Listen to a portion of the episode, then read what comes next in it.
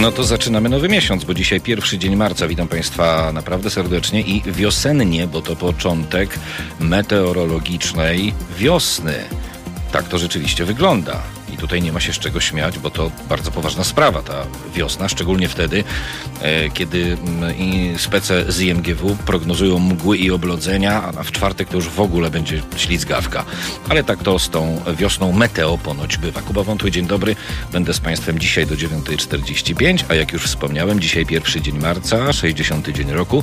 Do końca roku 305 dni pozostało. Imieniny obchodzą Albin, Aldona, Antoni, Dawid, Mm, Herkules, Joanna, Józef, Leon, Leona, Radosław i Świdbert. Wszystkiego dobrego od całej naszej porannej załogi.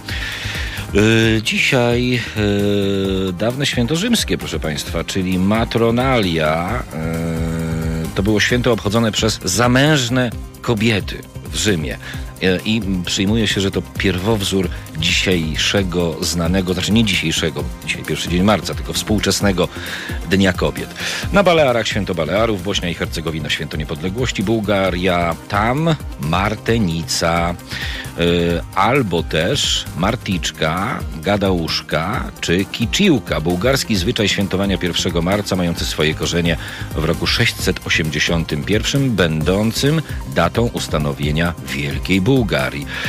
W Korei Południowej mm, Dzień Marszu ku Niepodległości. Jeśli chodzi o święta międzynarodowe, to dziś Światowy Dzień Obrony Cywilnej, obchodzony od roku 1990. Mm, Światowy Dzień Świadomości Autoagresji i Zero dla Dyskryminacji, ustanowiony przez Organizację Narodów Zjednoczonych w 2014 roku. E, w Polsce mm, także e, jedno z najbardziej szmaciarskich świąt e, roku, obchodzone przez ludzi, którzy za nic mają prawdę historyczną, obchodzone przez ludzi, dla których pamięć kobiet, dzieci, starców i mężczyzn jest niczym, czyli Narodowy Dzień Pamięci Żołnierzy Wyklętych których z pobudek czysto historycznych nazywam żołnierzami przeklętymi.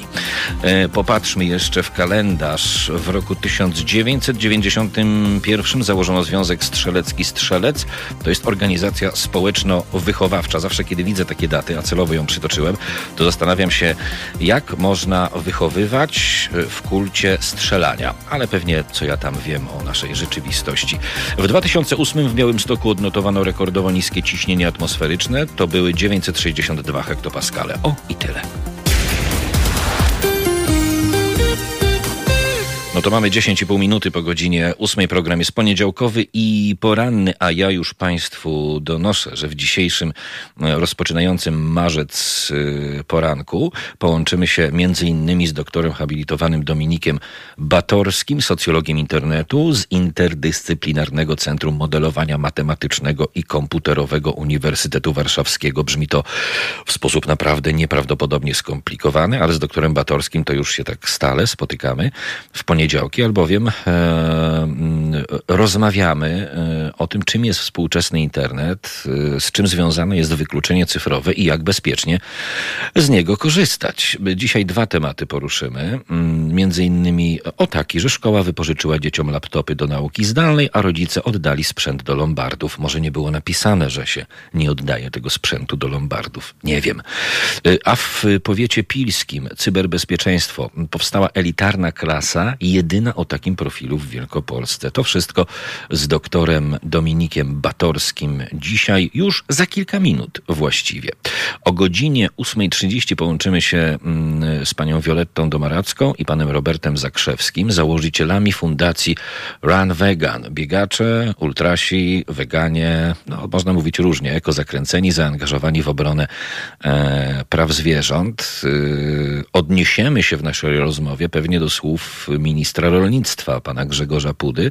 Próby eliminacji mięsa i mleka z diety to niebezpieczna lewicowa e, ideologia. Jakby się komunistów słuchało, tylko w drugą stronę po prostu w latach 50. i 60. ze źródeł e, e, historycznych. No nie wiem, nie wiem. Wioletta Domaracka, Robert Zakrzewski. E, ultrasi, weganie. O 8.30 Państwa i moi goście. Mm, o 9.30 profesor doktor habilitowany Ryszard Cichocki, socjolog z Uniwersytetu Adama Mickiewicza.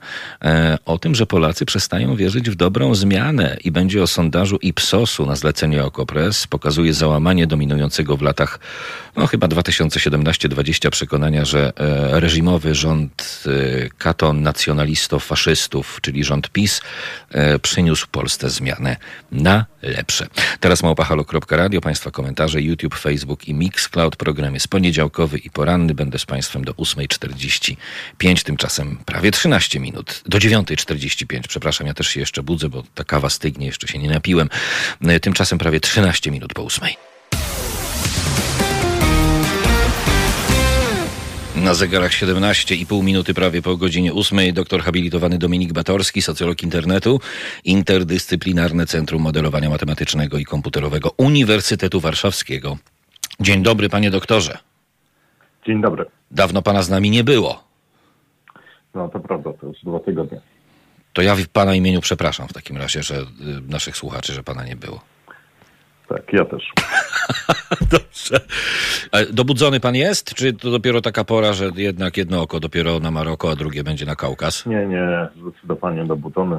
Także już od dawna na nogach. Dobrze, mam takie dwa y, tematy. Jeden niefajny, drugi, drugi fajny, naprawdę. Od którego zacząć? Od niefajnego. Dobra, niefajny. Otóż y, szkoła, panie doktorze, drodzy państwo, wypożyczyła dzieciom laptopy do nauki zdalnej. No to bardzo dobrze, prawda? Czyli zaczyna się nieźle, pozytywnie, bo to w końcu tak COVID. A rodzice te laptopy wzięli i oddali do Lombardów. E, no niestety słyszałem o tej historii e, e, i myślę, że no jest to, jest to no, z, jednej strony przykre, no z drugiej strony oczywiście też e, trudno jest, e, e, myślę, oceniać, nie znając tutaj wszystkich szczegółów, tak, no pewnie jesteśmy sobie w stanie wyobrazić, że sytuacje życiowe mogą być bardzo różne, no ale, ale jednak no, zdecydowanie nie, nie, nie o to chodziło i myślę, że tutaj jakieś no właśnie, no coś, coś, coś ewidentnie poszło nie tak. No dobrze, ale to tak pan, y, y, tak trochę dookoła, doktorze. Ja wiem, że to nie ma nic wspólnego z wykluczeniem cyfrowym, chociaż mógłbym się trochę przez łzy pośmiać i powiedzieć, że jednak ma. Y, ale wie pan co? To takie polskie jest bardzo. E, czy ja wiem, to znaczy, no jednak, jednak myślę, że tak jakby popatrzeć y, trochę szerzej, no to jednak y, w Polsce wartość edukacji, wartość wykształcenia jest ceniona bardzo wysoko i jednak przeciętnie Polacy naprawdę starają się zadbać o, o, o dobre wykształcenie dzieci. Zależy im na tym, żeby te dzieci się uczyły i kształciły i myślę, że to jest jednak taka dominująca postawa. E, e, tak jakbyśmy popatrzyli właśnie szerzej i bardziej statystycznie. Natomiast e, no oczywiście tutaj no, od, od każdej zasady znajdą się jakieś wyjątki, tak? My czasem no, patrzymy na, na, te sytuacje, bo jest je naprawdę łatwo nagłośnić, natomiast no, one mimo wszystko no, nie powinny kształtować naszych wyobrażeń o tym, jak jak e, ta Polska na co dzień e, wygląda. Dalece pozytywnie pan podchodzi do naszej rzeczywistości, ale to dobrze. Ktoś musi. My jesteśmy od faktów w takiej sytuacji. No dobra, to tak zostawiamy ten temat, bo to wypadało o nim wspomnieć. Smutna to sprawa. Ale drugi temat, który dla pana przygotowałem, to już jest naprawdę taki bardzo mocno pozytywny. Powiat pilski i hasło cyberbezpieczeństwa. Powstała elitarna klasa o profilu cyberbezpieczeństwa. Jedyna taka klasa y, w Wielkopolsce. A ja tak sobie myślę, nie wybiegając może za bardzo gdzieś tam hop do przodu, że to w ogóle chyba we współczesnej edukacji powinien być standard. Tym bardziej, że młodzi ludzie mają no właściwie od kołyski styczność y, z, ze sprzętem, który ma dostęp do internetu.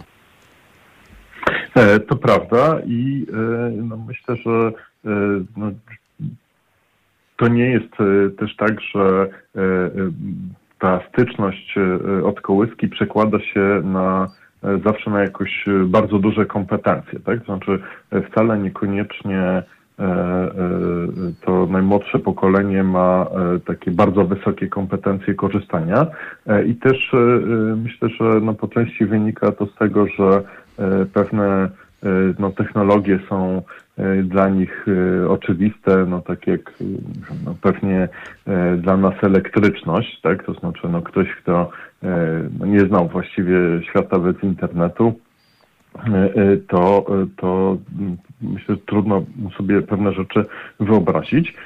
No i wielu tych młodych ludzi rzeczywiście korzysta z sieci w taki sposób użytkowy i często nie posiada takich głębszych kompetencji. No, tymczasem te zagadnienia z obszaru cyberbezpieczeństwa, no one faktycznie są coraz istotniejsze. To wynika z tego, że też coraz więcej rzeczy, które robimy, ma ten komponent cyfrowy, coraz więcej spraw załatwiamy w sieci. Tutaj pandemia niewątpliwie jeszcze pogłębiła te trendy, więc, więc te zagadnienia cyberbezpieczeństwa są, no, tak jak powiedziałem, coraz istotniejsze i faktycznie myślę, że cały czas mamy deficyt specjalistów w tym obszarze, więc no, niewątpliwie jest to, jest to dobry pomysł na, na, na, na rzeczywiście budowanie nowych kierunków w tym zakresie, nawet na tym poziomie takim szkolnictwa średniego, bym powiedział. Doktorze, a ma Pan jakieś informacje, jak kwestia no, takich właśnie klas o profilu cyberbezpieczeństwa e, przekłada się na wielkość ośrodków miejskich? Bo tak coś czuję przez skórę, że w dużych miastach to pewnie częściej się to dzieje, a w tych mniejszych i tych najmniejszych to raczej tak słabo. Nie mam tutaj żadnych danych i nie wiem, czy znaczy pewnie można byłoby gdzieś takie dane znaleźć. No myślę, myślę, że pewnie ta hipoteza, że w większych ośrodkach jest o to trochę łatwiej też dlatego, że łatwiej jest na przykład ściągnąć do takiej szkoły jakichś specjalistów z zewnątrz, ale no, z drugiej strony wydaje mi się, że to też jest tak, że to że tego typu inicjatywy są związane z powiedzmy taką też większą skłonnością do eksperymentowania. I ta większa skłonność do eksperymentowania w systemie szkolnym, ona niekoniecznie czy ona czasem może być w, w, mniejszych ośrodkach większa, tak? To znaczy tam, gdzie wiem, samorząd jest też bardziej skłonny tego typu inicjatywy wspierać. Więc, więc tutaj no nie byłbym pewien, czy, czy to rzeczywiście jest taka zależność geograficzna z tym związana. Hmm. No dobrze, doktorze. Jeszcze jedna kwestia e, przyszła mi mm, do głowy, skoro rozmawiamy generalnie o cyberbezpieczeństwie, e, wykluczeniu mm, cyfrowym. Proszę mi powiedzieć, czy Pana zdaniem e, COVID i zdalne nauczanie wpłynie jakoś na kwestię użytkowania internetu przez młodych ludzi. Mam na myśli to, że funkcjonują przy tych komputerach w znacznie większym stopniu niż w ramach normalnego nauczania, no pod kuratelą rodziców. No, myślę, że z tą kuratelą rodziców to jest e, różnie, tak? To znaczy też wielu rodziców mówi, że no wcześniej to starało się ograniczać e, dzieciom czas e, korzystania z technologii, a teraz muszą pilnować, żeby te dzieci na tych lekcjach siedziały i że no właściwie jest to takie odwrócenie tej sytuacji. No i trudno powiedzieć, co tu będzie później, tak? I no z jednej strony są dzieci, które już mają mocno dosyć właśnie tej nauki zdalnej i z wielką ochotą by do szkoły wróciły i po prostu bardzo za tą szkołą tęsknią. No a z drugiej strony są dzieci, które właściwie stwierdzają, że taka forma edukacji ten nawet bardziej odpowiada, tak? I dlaczego trzeba chodzić do tej szkoły i że to bez sensu i że oni się wolą uczyć w ten sposób, tak? Więc wydaje mi się, że no, tutaj konsekwencje takie E, e, e, dla całego systemu i też dla osób, które w tym systemie funkcjonują, długofalowe, no to my jeszcze zobaczymy, tak? To znaczy i łatwo jest powiedzieć, że na przykład w tym wymiarze rynku pracy, tak, że właściwie no, trochę nie ma powrotu do tej sytuacji z, przed pandemii. Firmy już bardzo mocno się zastanawiają, jak tutaj do tej pracy hybrydowej się dostosować i, i tak naprawdę również po pandemii. E, duża część pracowników mówi, że e, no nie ma e, specjalnej ochoty, żeby się w biurze czy w pracy pojawiać pięć dni w tygodniu, jeśli to nie jest potrzebne i że w sumie trochę tej pracy zdalnej to dobrze by było, żeby zostało. I myślę, że w tym systemie edukacyjnym no też, też powiedzmy przesłanki tego, że e, to podejście do, do, do tego, co się dzieje i tak naprawdę utrwala, tak? no bo ta edukacja zdalna jest z nami już e, prawie rok. E, może nie dotyczy to prawda, wszystkich klas tak samo, bo, bo jednak te klasy młodsze w tej chwili do szkół chodzą, plus były momenty, w których w ogóle wszystkie, wszystkie dzieci do szkoły chodziły, ale no jednocześnie e, rzeczywiście te, te zobaczyliśmy, można powiedzieć, inną rzeczywistość. Dzieci też ją zobaczyły.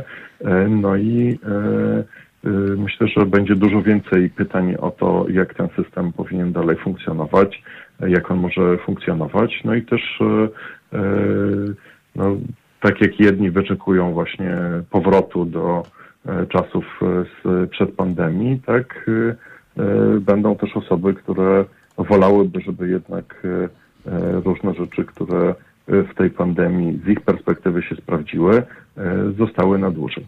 I uczniom w jakiejś części i nam dorosłym sytuacja związana z pracą zdalną odpowiada i nie ma co tego ukrywać. Doktor habilitowany Dominik Batorski, socjolog internetu, interdyscyplinarne Centrum Modelowania Matematycznego i Komputerowego Uniwersytetu Warszawskiego Państwa i moim gościem porannym był, ale już nie taki zaspany, już pewnie po kawie. To co, za tydzień? Słyszymy się panie doktorze? Jak najbardziej e, zapraszamy za tydzień. Do usłyszenia. Super, dzięki bardzo. Pozdrawiam bardzo serdecznie, dziękuję. miłego dnia. 29 minut prawie po godzinie 8. Szybko ten czas nam dzisiaj leci. Już za kilka minut na antenie Halo Radia w Halo Poranku Wioletta Domaracka i Robert Zakrzewski. E, ultrasi, e, jeśli chodzi o eko-wegański styl życia, założyciele fundacji Run Vegan. Poruszymy między innymi temat cytatu z ministra rolnictwa, pana Grzegorza Pudy. Próby eliminacji mięsa i mleka z diety to niebezpieczna lewicowa ideologia. Nic bardziej debilnego państwo dzisiaj rano nie usłyszycie.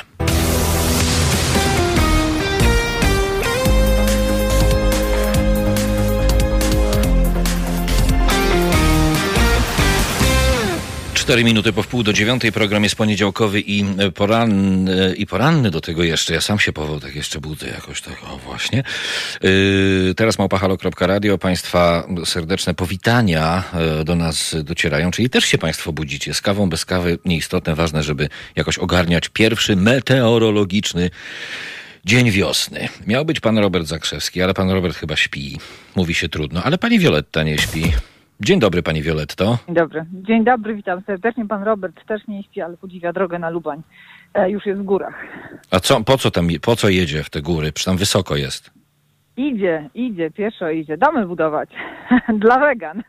Matko, matko, ale to sam będzie je budować? No myślę, że ze wsparciem moim również. Aha, czyli we dwójkę będziecie budować, tak? Tak jest. A to będą domy z betonu, w których nie ma wolnej miłości? A w życiu to będą domy drewniane z widokiem na Lubań i na Gorc, żeby było e, gdzie żyć i łapać oddech. Mhm, okej. Okay. I to, będzie tam dieta roślinna. To zaraz tym porozmawiamy, ale biorąc pod uwagę, że wy jesteście fundacja Run Vegan, to pan Robert powinien biec ten dom budować, tak wyszedłem z takiego założenia. no to jest optymizm duży, przekażę mu. Może do tego, że tej kawy porannej nie zdążył to tylko idzie. Okej, okay. pani Violetto. To tak, mamy, mamy was jako biegaczy. Mamy was jako hardkorowców, tak o was piszą, ultrasów. No jesteście weganami, e, macie taką nakrętkę ekologiczną, e, jesteście zaangażowani w obronę praw zwierząt, no to gotujecie, mm, jecie te wegańskie e, specjały, przekonujecie innych o pozytywnym wpływie diety roślinnej na stan zdrowia, kondycję e, oraz no, stan umysłu. E, I nagle wychodzi minister zdrowia debil jeden po prostu i mówi tak, próby eliminacji mięsa i mleka z diety to niebezpieczna lewicowa ideologia. I on się kłania i wraca z powrotem tam do dziury, z której wyszedł. No wie pan co, jak to przeczytałam, to nawet trudno to komentować.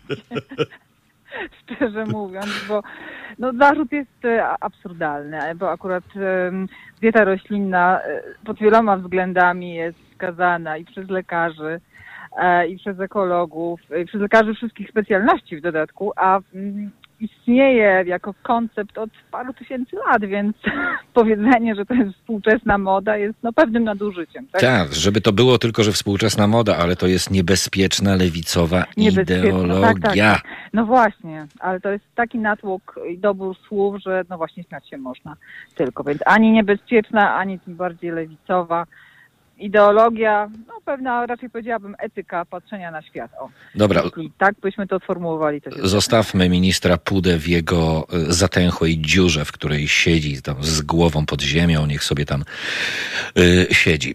Fundacja Run Vegan. To jest tak. Proszę... można czytać po polsku. Run Vegan? Tak jest, może pan czytać dowolny sposób. Super, to Run Vegan. Dobrze, niech będzie. Fundacja Run Vegan.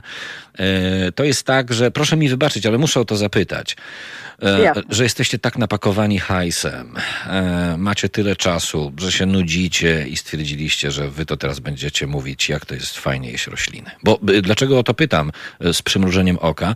Bo funkcjonujemy w takim społeczeństwie, gdzie tego typu inicjatywy yy, pewnie z powodu działalności, a na pewno z powodu działalności większości mediów mają taką właśnie podbudowę. No, ludzie się zajmują ratowaniem zwierząt, dzieci, no nie wiem, a tu jakieś pierdoły po prostu, no, że, że, żeby, żeby rośliny jeść. No matko.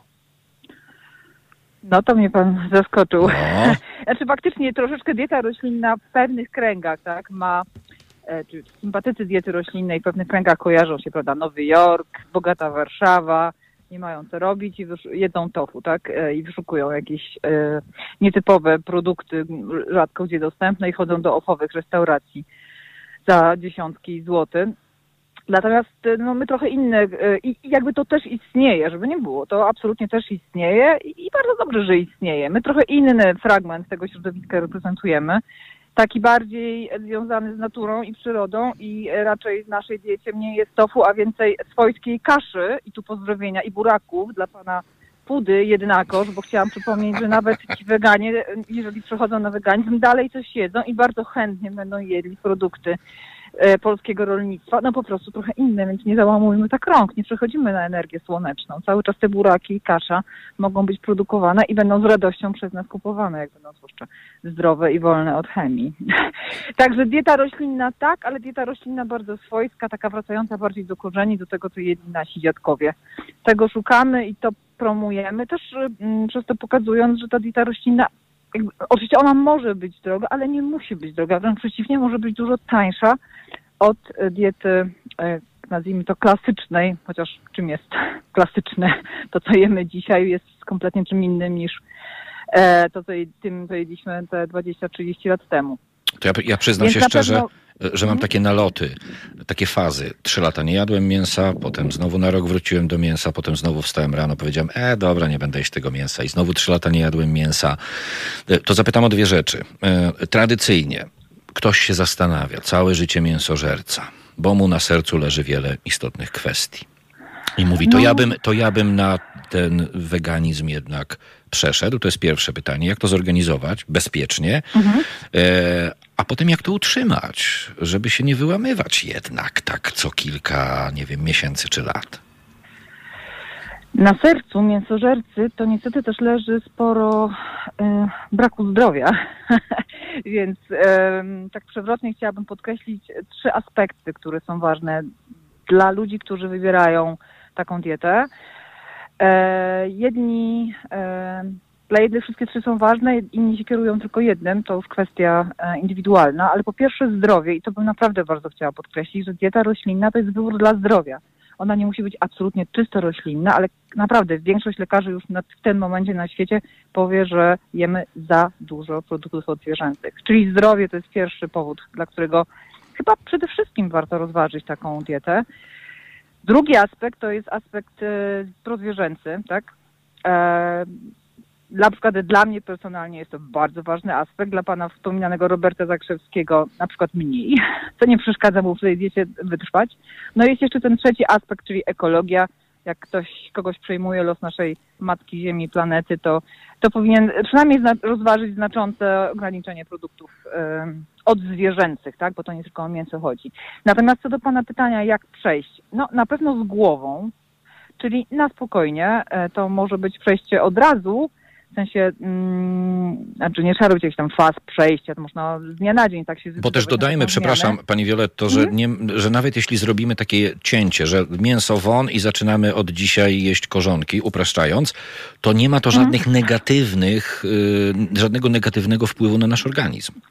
Mm, wręcz przeciwnie, to jest najlepsze, co możemy dla siebie zrobić. Zwłaszcza jeżeli mamy na koncie wiele lat diety, nazwijmy to właśnie tradycyjnej i nasz organizm pewnie marzy o chwili oddechu. Jak przejdziemy z dnia na dzień, naprawdę nic się nie wydarzy, jestem tego doskonałym przypadkiem, tak? E, ja zmieniłam dietę, e, pozbywając się wszystkiego z domu, od zwierzęcego, łącznie z jakimś tam masłem, majonezem, śmietanami i innym, z dnia na dzień i to mi tylko posłużyło dla mojego zdrowia. A kiedy to było? 2014. 2000. Także nadal żyję i mam się doskonale, co, co roku robię badania. E, jest na rynku mnóstwo literatury, która pomaga pomoże i pomoże osobom, które szukają takiego wsparcia merytorycznego, jak sobie te posiłki układać i przygotowywać.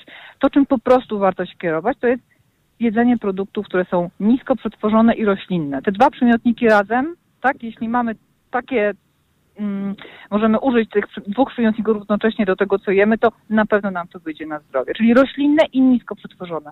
Dlaczego o tym mówię? Dlatego, że na rynku pojawiło się mnóstwo produktów roślinnych, które są wysoko przetworzone i niekoniecznie zdrowe. One mogą być dodatkiem, ale skupmy się na tym, co jest no właśnie taką całością. Tak? Te buraki i kasza wspominane są doskonałym przykładem. Jak się na tym oprzemy i tym będziemy kierować, to naprawdę nawet jakaś szczególna porada dietetyczna nie jest potrzebna, chyba że ktoś ma szczególne schorzenia, tak? To wtedy warto zasięgnąć e, porady dietetyka. Ale poza tym przypadkiem, poza jakąś mm, cukrzycą czy, czy jakimiś szczególnymi y, case'ami, to, to, to, to po prostu nisko przetworzona dieta roślinna. E, mówił Pan o tym wracaniu na, na produkty mięsne. Odrobinę czasami, to nie jest źle, tam do, uważa się, że do 10-20% produktów odzwierzęcych w diecie nie zniweczy korzystnego wpływu diety roślinnej na zdrowie, więc mały skok w bok, proszę bardzo, ale 10-20% maksymalnie. Dobrze, dobrze. Pani Wioletta Domaracka e, wspólnie z panem Robertem Zakrzewskim, założyciele Fundacji Run Vegan. Ale dobra informacja, kończąc naszą rozmowę dla ministra e, Grzegorza Pudy, tego od cytatu próby eliminacji mięsa i mleka z diety to niebezpieczna lewicowa ideologia. Tak sobie myślę i mówię to zupełnie szczerze, pokojowo i z uśmiechem, że biorąc pod uwagę, co pan minister mówi, jaki ma mental, to musi na co dzień jeść cebulę, buraki i ziemniaki. No nie ma no takiej opcji. No nie ma takiej opcji normalnie. We krwi ma cebulę po prostu. Pani Violetto, dziękuję pięknie. Proszę pozdrowić pana Roberta. E, dobrego dnia w takim, w takim życzę. Gorców, Zachodnicy Dolnej. Przepiękne miejsce, gdzie udało nam się y, część górali trochę przewekslować w stronę diety roślinnej. Jak się okazało, zaczęli sobie przypominać, że właśnie tak się przecież żywili kiedyś. Ha! Proszę bardzo. Nawet górale, no, twardziele. Oczywiście. Dobrze. To wszystkiego dobrego, dobrego dnia życzę. Dziękuję pięknie. Dziękuję pięknie, do usłyszenia. Kłaniam się nisko. Kwadrans do godziny dziewiątej, proszę Państwa, na wszystkich dobrze funkcjonujących zegarach. Dzisiaj poniedziałek, to tylko przypomnę, że o 9.50 felieton doktora Przemysława Witkowskiego, o 12.50 felieton doktorza Bartosza Fiałka. To jest taki zakręcony lekarz, który obala te wszystkie mity y, dotyczące y, foliarstwa, szurofoliarstwa y, antyszczepienne. O 14.50 felieton Igora Isajewa, fantastyczny ukraiński publicysta i dziennikarz funkcjonujący w Polsce od bardzo wielu lat. I o 16.50 felieton redaktora i komentatora Jarosława Którym to redaktor Gugała dość często pojawia się na antenie Haloradia w roli państwa komentatora. No dobrze, to już mówiłem, a to powiem jeszcze raz dla tych, którzy się budzą. Teraz już prawie 14 minut do godziny 9. Program jest poranny w Haloradio. Halo Radio. Mówi wszystko. Na zegarach 10 minut do godziny 9 pan Waldemar jest z nami i będzie o niemięsie. O niemięsie, tak? No tak, tak, właśnie, bo y, witam, witam ojca dyrektora, można tak powiedzieć. Dawno nie rozmawialiśmy, bo to chyba. To proszę częściej dawno, dzwonić, dawno panie. Waldemarze. No. No, no jak wstanę wcześniej, to tak. Okej. Właśnie, panie Kubo, no sprawa, bo ja nie będę tutaj mówił, czy co jest lepsze, weganizm, czy nie. Ja uważam, że to jest lepsze, coś się człowiek czuje, natomiast weganizm to jest dla mnie no, odskocznia zabijania zwierząt przede wszystkim. To jest, to jest dobry ruch, to. Mhm, mhm. Ale Izrael na przykład już jest przoduje w produkcji tak zwanego mięsa syntetycznego, gdzie się tylko pobiera tkankę zwierząt i hoduje się takie mięso pozbawione szkodliwych y, substancji. Y, Ponoć już tam parę kotletów ktoś zjadł z tego mięsa syntetycznego i sobie zachwalał. No i jeśli ta metoda będzie tania po prostu, popularna, no to kiedyś zastąpi hodowlę, będzie się tylko hodowało zwierzęta na tkanki, żeby pobrać tkanki bezboleśnie od czasu do czasu, żeby zainicja- zainicjować tą hodowlę takiego mięsa. Nie wiem, czy pan o tym coś słyszał, panie profesorze. Tak, tak. To- Słyszałem nawet już w Polsce pojawiła się Mhm. szwedzka e, sieć burgerów, bardzo dobrej jakości, nawet jeśli Proszę chodzi o mięso. Natomiast Mhm. e, oni ponad 10 lat pracowali nad e, syntetycznym, ekologicznym, e, Tak. nazwijmy to sobie sztucznym mięsem. I powiem panu, że e, jak kilka razy zdarzyło mi się jeść te burgery, naprawdę. O, jadł pan już. żadnej różnicy. Żadnej po prostu. I smak, Proszę i konsystencja, wszystko. A kiedy robili testy z kolei dla swojego managementu, Mhm. to tak panu powiem i państwu w ramach ciekawości, Tak. to większość menadżerów y, próbująca tego sztucznego mięsa była przekonana, że nastąpiła pomyłka. Że dostali mięso. Mhm. Aha, bo wie pan, mnie perspektywa wcinania szarańczy w przyszłości to nie za bardzo bawi. Chyba bym do tego do ust nie wziął.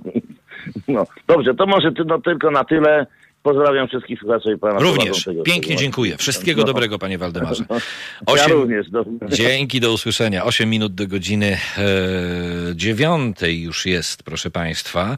E, patrząc na aktualne kwestie, to tylko przypominam, bo nie wiem, czy Państwo wiecie, przekleństwa wypowiadane przez osoby niedotknięte koprolalią są objawem braku kultury osobistej, ani zespołu Tureta, informuje Polskie Stowarzyszenie Syndromu Tureta, które odniosło się do medialnych informacji, jakoby prezes PKN Orlen Daniel Obaj, Obajtek cierpiał na tę przypadłość. Nie cierpi, według lekarzy i stowarzyszenia, tylko mu się czasem ulewa. Tak to bywa. Ale to akurat nie jest, y, przyznam szczerze, y, coś, co byłoby wyjątkowe, ponieważ y, różnego rodzaju zakręty, uje na porządku dziennym funkcjonują w języku polskim i ci, którzy się oburzają, no niestety statystyka jest nieubłagana, również w wielu sytuacjach pozwalają sobie upuścić emocje w ten sposób. No ale Daniel Obajtek jest w końcu nadzieją wszystkich ludzi bez względu na kolor skóry, ponieważ prezes w każdej chwili może go zrobić y, premierem i cały kraj będzie jak Pcim. Y, Nie wiem, co to znaczy. Pozdrawiam mieszkańców y, Pcimia. E, aczkolwiek jeśli prezes mówi, że coś będzie jak coś, to mam mieszane uczucia i zastanawiam się, czy chodzi o nasze dobro, czy o to, żebyśmy się załamali jakoś mentalnie. Na zegarach 6,5 minuty do 9, o 9 halo wiadomości, potem halo pogoda i wracam do Państwa. Ja.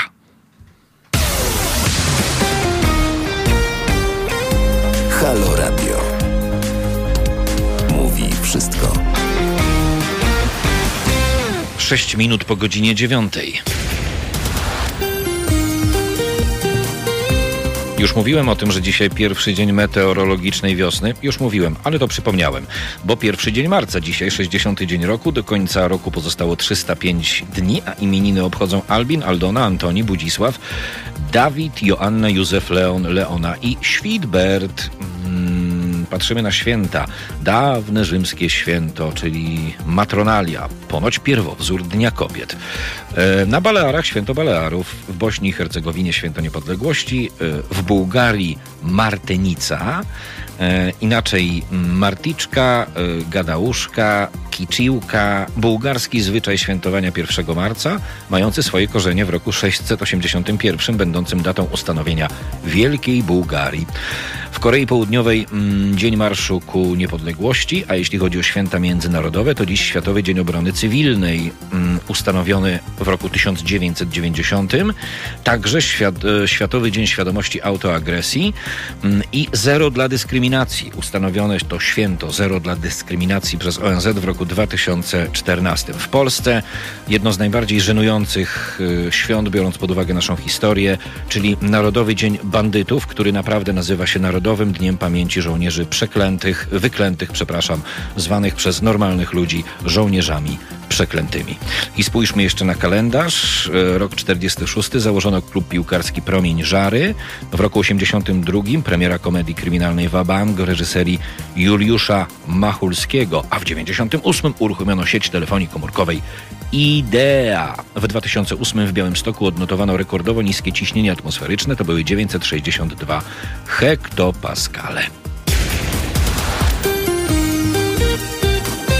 Dziś poniedziałek to o 9.50 przypominam felieton doktora Przemysława Witkowskiego, o 12.50 felieton doktora Bartosza Fiałka, lekarza, który przeciwstawia się różnym szurofoliarzom i tłumaczy, dlaczego COVID istnieje i dlaczego szczepienia są istotne. O 14.50 felieton Igora Isejewa, ukraińskiego publicysty i dziennikarza, od lat y, pracującego i mieszkającego w Polsce, a o 16.50 felieton Jarosława Gugały, dziennikarza i komentatora, który to y, Jarosław Gugała jest częstym gościem gościem programów Halo Radia i jest w tych programach komentatorem. Proszę Państwa, teraz małpa Halo Radio, Państwa komentarze na YouTubie, Facebooku i Mixcloudzie i patrzę jeszcze w naszą e, rozpiskę. Profesor doktor habilitowany Ryszard Cichocki, socjolog z Uniwersytetu Adama Mickiewicza. O 9.30 będzie Państwa i moim gościem, albowiem pojawił się sondaż Ipsosu na zlecenie Okopres i ten sondaż pokazuje załamanie dominującego w latach 2017-2020 przekonania, że rząd PiS przynosi Polsce zmiany na lepsze. No, coś się zmienia. Profesor doktor habilitowany Ryszard Cichocki, socjolog, Uniwersytet Adama Mickiewicza o 9.30 będzie Państwa i moim gościem 9 minut po 9. 18 minut po godzinie 9. Program jest poniedziałkowy i poranny. W Halo Radio tak patrzę na dzisiejsze e, agencyjne doniesienia i powiem Państwu zupełnie e, szczerze, że mm, cały czas wypowiadają się coraz liczniej specjaliści na temat y, pana prezesa Obajtka y, i jego ewentualnego syndromu, znaczy ewentualnego syndromu Tureta, którego nie ma, bo tutaj z kolei specjaliści od syndromu y, Tureta się wypowiedzieli. Mm, natomiast sama Gazeta Wyborcza, e, która opublikowała taśmy Bajtka, przekazała, że Daniel Obajtek, gdy był wójtem Pcimia, chciał wykończyć firmę swojego wuja. Teraz gazeta ujawniła karierę zawodową prezesa Orlenu, a także jego bliskich i e, znajomych. Szczerze, polecamy. Mm, nie ma o czym mówić, bo rzecz jest mocno skomplikowana i pokazuje pewne mm, nieformalne mechanizmy, które doprowadziły do tego, że wójt Pcimia został prezesem e, największej spółki paliwowej w Polsce jedynej tak dużej. E, I też dzięki e, zarówno artykułowi, jak i treściom, które już pojawiły się w internecie, będziecie Państwo mieli szansę zrozumieć, tak jak i ja, dlaczego jest póki co nieformalnym nominatem na stanowisko premiera. Dyzmizm w 100%, ale też nieprawdopodobna kombina teoryka. E, jeśli chodzi e, o to, żebyśmy o tym powiedzieli, to ja Państwa odniosę do naszego wczorajszego podcastu z panią profesor Ewą Pietrzyk-Zieniewicz, niedziela 19.21, halo wieczór. Tam dużo tej sprawie poświęciliśmy. Według ustaleń śledczych, tylko dodam, Obajtek razem ze wspominanym w artykule Maciejem C. mieli okradać elektroplast przez zawyżanie wagi kupowanego granulatu do produkcji rur.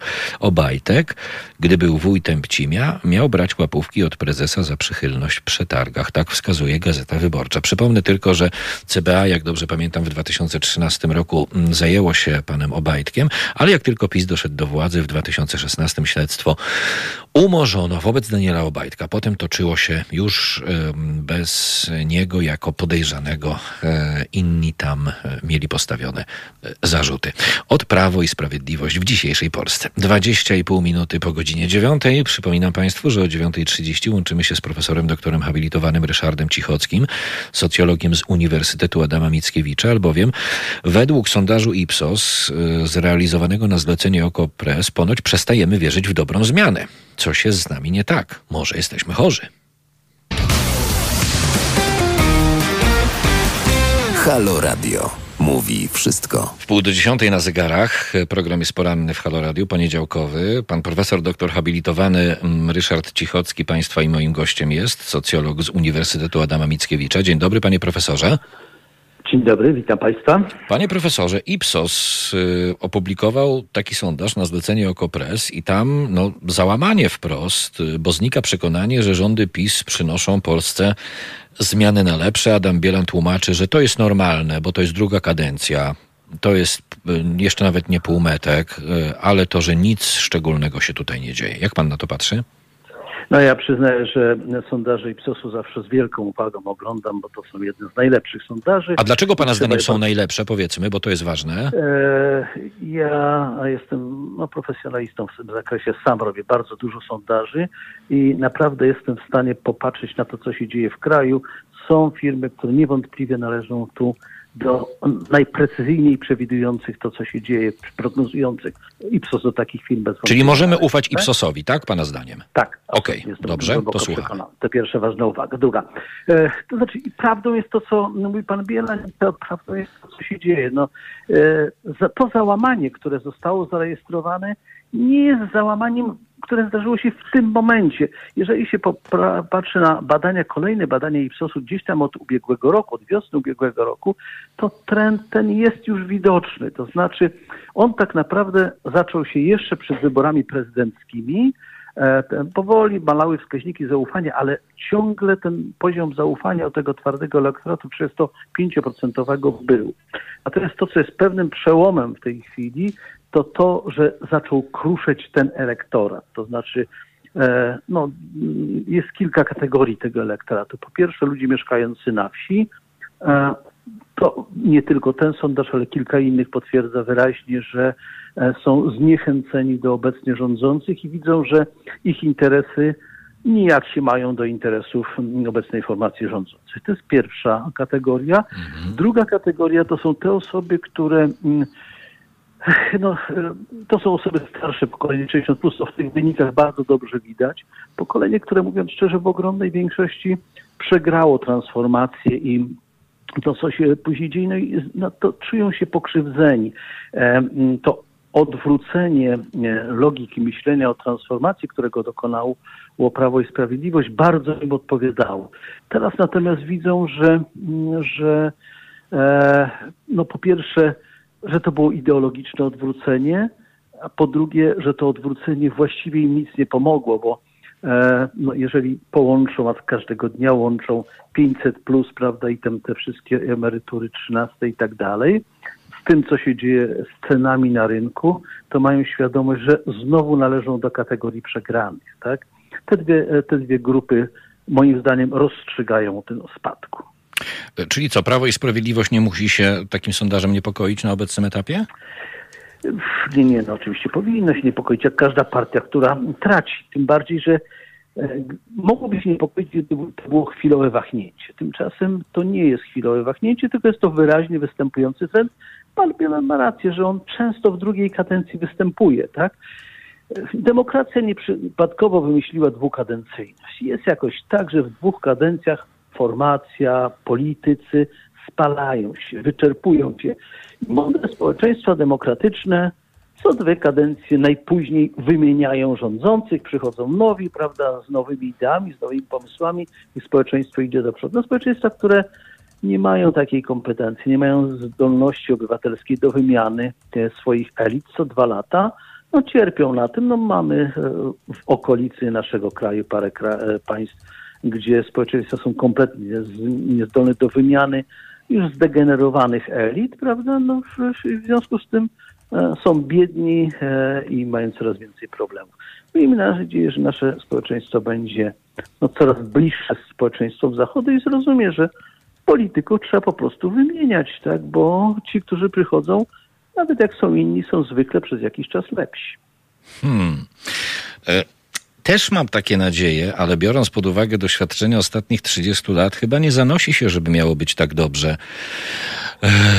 jak pan, pan by no, chciał, panie jest profesorze. Jest pewien problem, to znaczy E, no czym się różnią społeczeństwa o wielkich tradycjach demokratycznych od tych postkomunistycznych? Tamte społeczeństwa mają coś, co się w socjologii nazywa kompetencją obywatelską. Wielką kompetencją obywatelską, takie zbiorowe rozumienie świata polityki i rozumienie tego, co się tam dzieje i co trzeba zrobić, żeby było lepiej.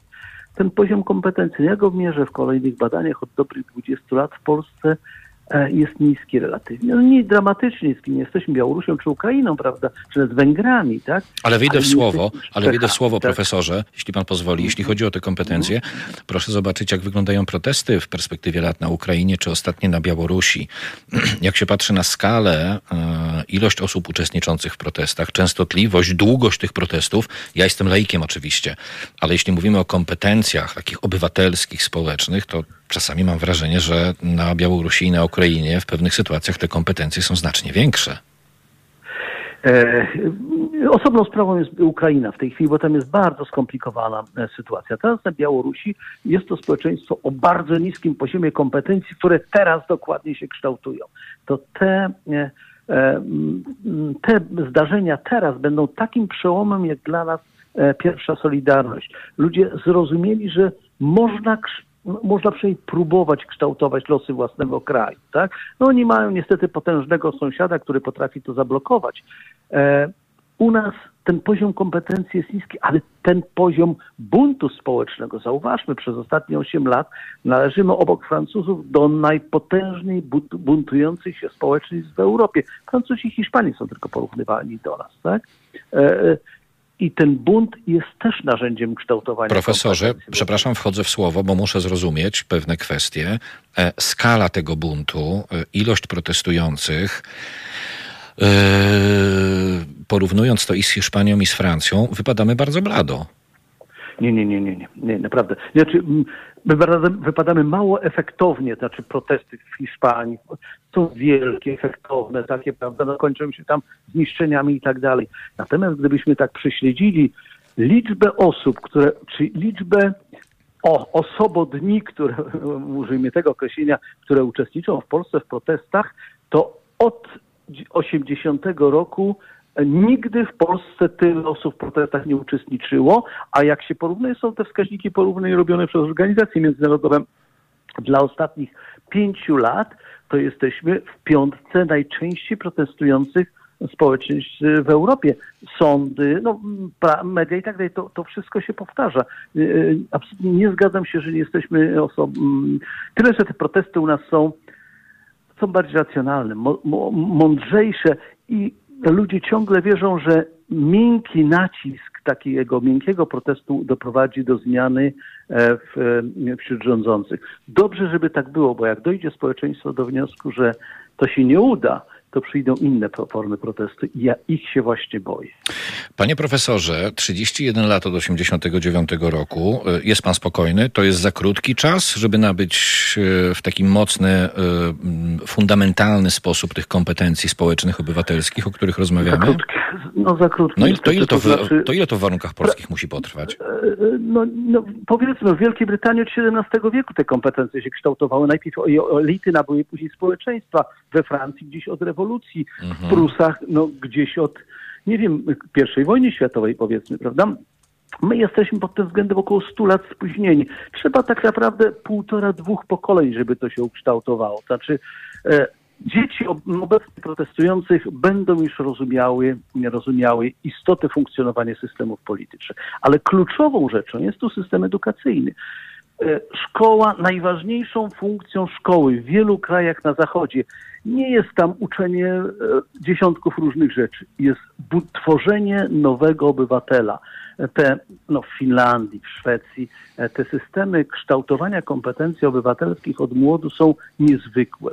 U nas one są albo na marginesie, albo zupełnie nie istnieją. Albo wręcz działają, albo wręcz działają w drugą stronę, e, bo system tak. edukacji w Polsce nie tworzy świadomego obywatela, e, tworzy już od najmłodszych lat posłuszną systemowi maszynkę, a to, co jeszcze robi pan Czarnek w tej chwili z systemem edukacji, czyli po prostu go wysadza w powietrze, to nie sprzyja chyba kompetencjom.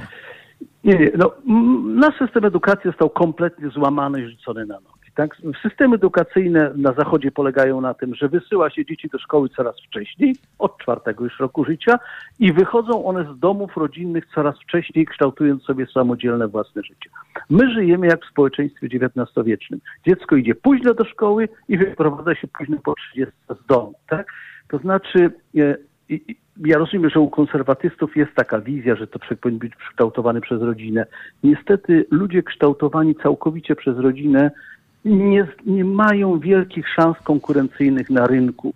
My, nasi młodzi ludzie, opóźnieni w systemie szkolnym i nie, nie poddani e, funkcjonowaniu w e, grupach rówieśniczych, będą zawsze przegrywali z młodymi ludźmi z Niemiec, z Holandii, ze, ze Szwecji i to widać gołym okiem w Europie niestety. A czy to nie jest tak, panie profesorze, że w tej chwili mm, w Polsce jesteśmy od jakiegoś czasu na takim etapie absolutnej stagnacji, bo z jednej strony system edukacyjny nie sprzyja budowaniu tych kompetencji, a z drugiej strony no można by się odnieść, ok, to jeśli nie szkoła, to dom, e, ale w domu e, mamy rodziców, którzy także są bardzo niekompetentni.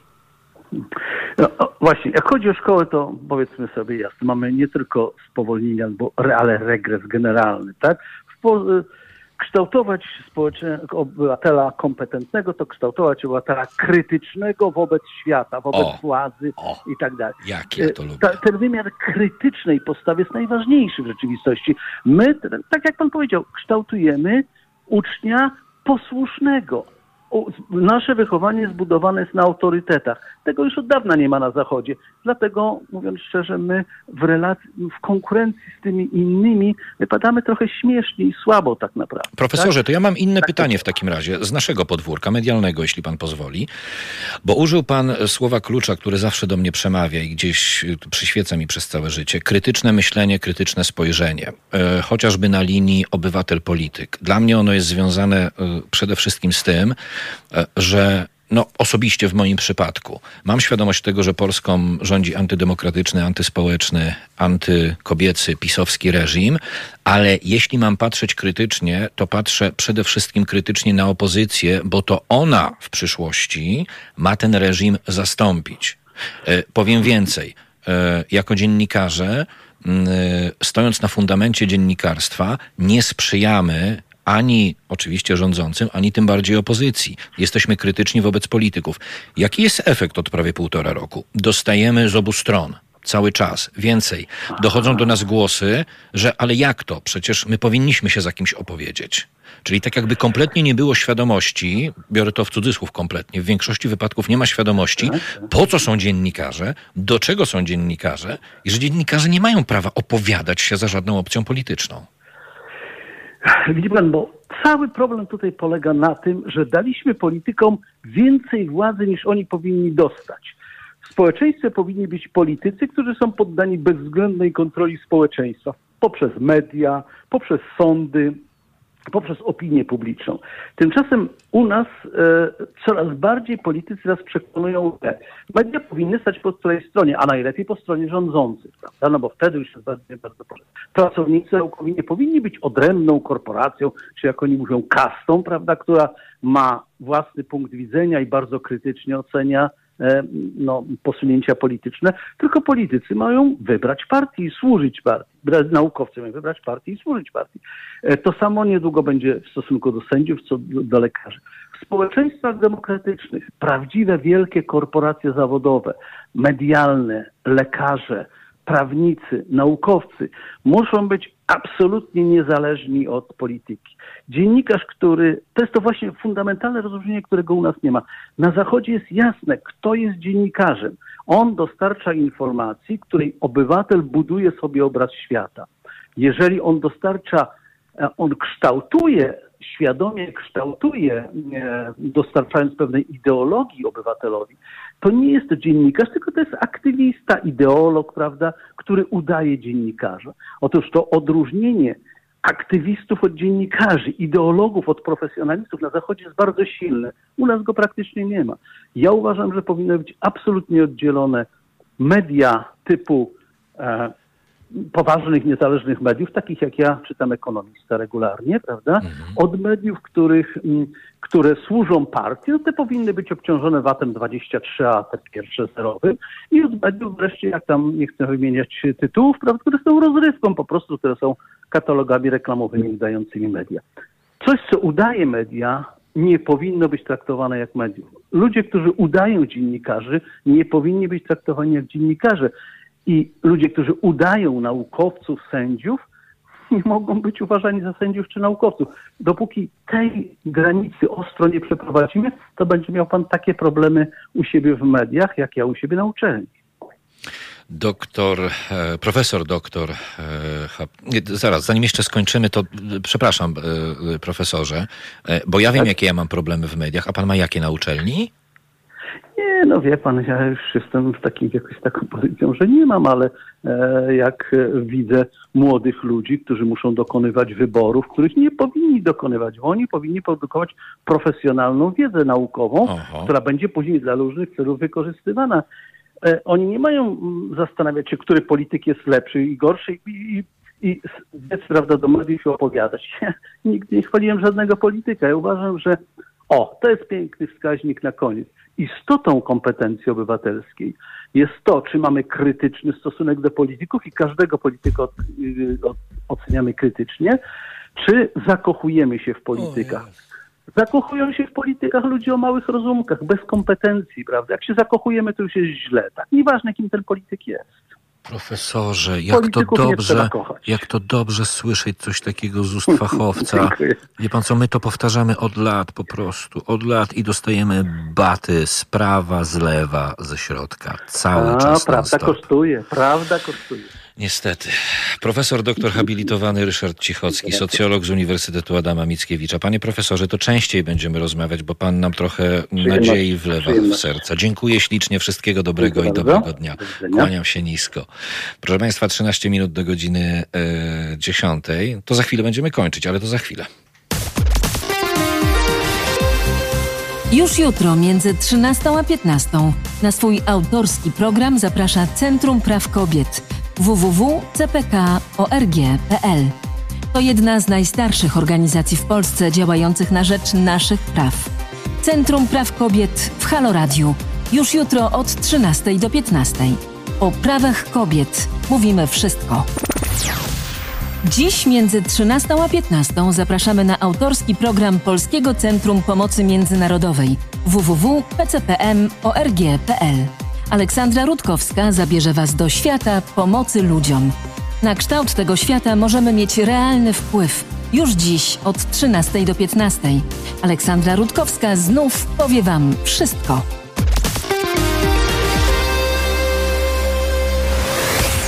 Halo Poranek w Halo Radio. 12 minut do godziny 10. No to kończymy dzisiejszy Halo Poranek, proszę Państwa.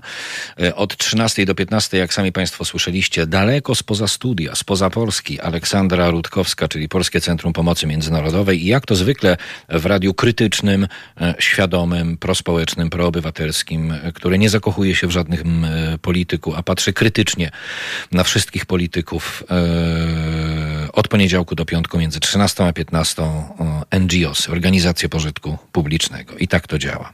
A ja teraz żegnając się z Państwem powiem tak. Tylko 3% naszych słuchaczek i słuchaczy stale finansuje naszą działalność. A fakty są banalnie proste. Jeśli nie zwiększycie Państwo poziomu finansowania radia, które w Waszym interesie pozostaje bezstronne i krytyczne wobec wszystkich polityków, to wkrótce będziemy zmuszeni zakończyć nadawanie. Nasze miesięczne koszty, podobnie jak płace współpracowników Haloradia, pozostają symboliczne i wynoszą w wersji absolutnego minimum, które pozwala trwać, ale nie rozwijać się, zaledwie 70 tysięcy złotych. Dziś dysponujemy średnią kwotą około 20 tysięcy złotych miesięcznie, co wyklucza dalsze funkcjonowanie radia. A jeśli słuchasz nas za darmo, to przyczyniasz się do niechybnego zakończenia nadawania. Nasza przyszłość spoczywa w Państwa rękach i portfelach. halo.radio ukośnik SOS, zrzutka.pl ukośnik halo radio. Kuba Wątły dziękuję za wspólnie spędzony poranek. Między 10 a 13 nie będziemy emitować programu, ponieważ nie stać nas na jego emisję. Do usłyszenia jutro o 8 rano.